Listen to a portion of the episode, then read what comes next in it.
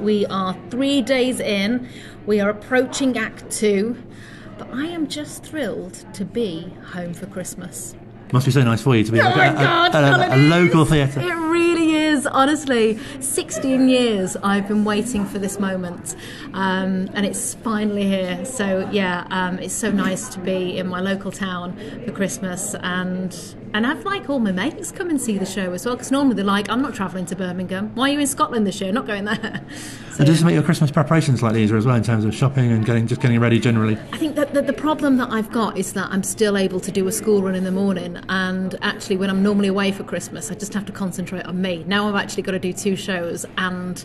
Um, all of the mum stuff as well, and of the preparation for Christmas, and but it does it does help. It's things like yesterday, we go for lunch, and everyone, no one knows where they're going, and I'm just off. I'm there. I'm at M&S. I've got my stuff. I'm back. I know exactly what I'm doing and where I'm going, uh, which seems really weird. It's really bizarre being in a panto rehearsal and just being in my hometown. Um, but yeah, it, it help. It does help with preparation. So tell us a bit about the Enchantress. The Enchantress. Um, well, uh, she is firm but fair, is what I'm saying. So she obviously puts the curse on the beast, um, and she doesn't let him off the hook until he actually learns his lesson. But she is there. She's quite mysterious as well. She, prop, she she crops up like unexpectedly from nowhere. I think there like a, a strange sitcom like is it like oh, Fawlty Towers or something where is it Manuel just like pops up from nowhere? I'm that kind of character. I'm just there, and it's like oh, well, she's back. So definitely a goodie rather than a baddie. yeah, I'd say so. I've made a good. I've made a good. Yeah. Are you, are you sort of modelling her on anyone in particular?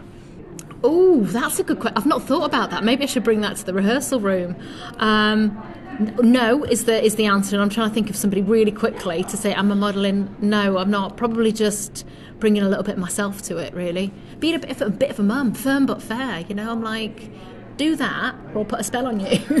Because Enchantress, it sounds like you you know you've got some sort of quite you know you can have quite an influence. Yeah, and do you know what? I'm reading the script, and there's some really good messaging in the script about life and about how we must be, and about you know true beauty lies within the heart, and it's just so wonderful to, yeah, read these words. I think there's a real message in it. That's what I'm, I'm loving about this panto.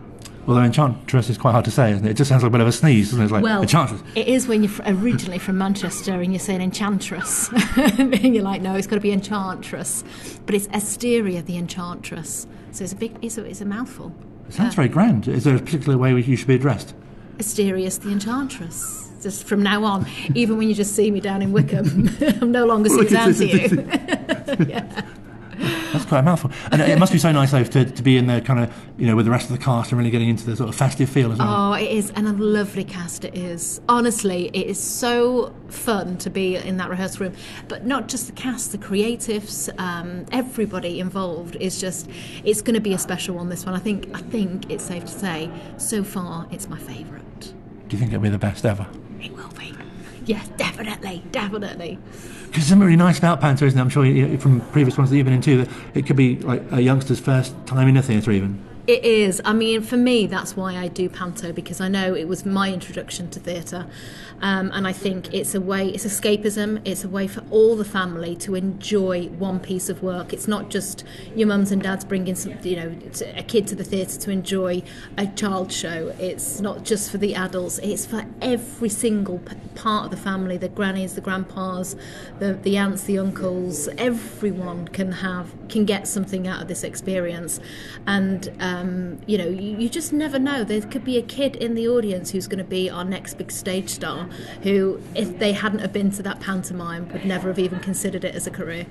And also, Panto has such a wide appeal and such a special atmosphere, like in, in the audience as well. It really does. I mean, it's it's a magical time. It, it certainly for me, it's about getting you into the mood for Christmas. I could not do Christmas without a pantomime, um, and that, that's been like that throughout my entire life. And my kids now, um, they it's our tradition that they come on Christmas Eve, they watch the show, we go home together. And my son, who is nearly 19 next week, can't believe it, 19. Um, he is still like for his birthday. He's had he's, he's had his birthdays at Panto, and he's still asked to get tickets for his birthday for him and his mates to come and watch the show. And I just love that. I love it because he loves pantomime so much. And such a sense of pride to have a mum as an enchantress. Well, I know, right? I know. Um, he did actually tell me. He said, "You you you passed the princess now, Mum. It's about time you step into that fairy godmother role." Oh, cheers, mate. Thanks very much. And of course, people will come and see you. uh, They know you from your music or from you know the Dancing on Ice or from you know the West End. Some, It Yeah. must be so nice to have Or such from a. the local pub.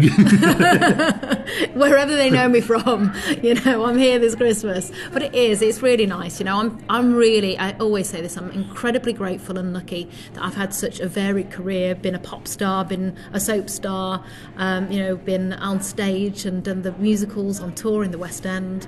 Um, so I, I feel incredibly grateful for kind of ticking my bucket list of things that I always dreamt of as a child um, to be involved in. And um, but yeah, to be bringing it home for Christmas this time is is really quite special. And I imagine coach loads of your online community will be coming as well. Oh, I hope so. I hope the Happy Health Club team are down. Oh, it'd be dead nice if they are. Um, but no, certainly, yeah, lots of people in the areas where I've like pounded on them that all of these like retreats and things that I've done, I'll come down and watch the show. And Beauty and the Beast obviously is such a, a magical kind of story to be in as well. It really is. I think it's one of my favourite fairy tales of them all. That and Cinderella are right up there. So, what would be your message to anyone who's thinking of coming along? just do it. Just come and watch it. You're not going to be disappointed. There's no like. uh, It's it's it's going to be just spectacular from the moment you walk in. The sets is just you know having the digital screens is just makes it all that more magical, and it is a really strong, fantastic cast, very talented cast. And obviously, very early in the process, but are there, are there any behind the scene, anything from behind the scenes you can tell us? Oh, oh we're only day three at the moment. Uh, anything from behind the scenes? Um, just a lot of me forgetting my lines right now, if I'm completely honest. But yeah, and and that my current wand is from Poundland, but we are we, we will be changing that for the night. But I think that's quite nice, isn't it, when things go wrong? Because in Panto, that kind of really makes it as well, in a way. Oh, I know it really does. And sometimes we keep it in. If something goes wrong in the dress uh, in the rehearsal room, and it's really quite funny, we keep it in. Although sometimes we think it's funny, and then we put it to stage, and it's actually not, and then we have to take it out. Um, but yeah, no, it is it is nice to kind of have that creative space. Also, don't be surprised if uh, sales of wands from Poundland shoot up now as well when people have heard that they'll, they'll, they'll be There going. is there's a pink mirrored wand. Um, we had to take the batteries out because it sang and flashed too much. It was putting people off, and I couldn't remember my lines. So uh, those batteries came out. Uh, but yeah, that's the one we're rehearsing with. That's good behind the scenes news. And just finally, um, if you had to fight a, a bear-sized duck or ten duck-sized bears, which would you choose? Oh, this is a very good question, Colin, and I've been thinking about this for a very long time now. Um, I'm going to go for a bear-sized duck. I'm going to take on the big man himself. Yeah, yeah. I, be, I mean, I've been going to all of these um, self-defense classes. I don't know if you've seen on my Instagram. You know, I do a lot of MMA in the morning down at Wild Training. Bit of a plug for Wild Training there. Woo! Um, but yeah, I'm I'm ready for the bear-sized duck.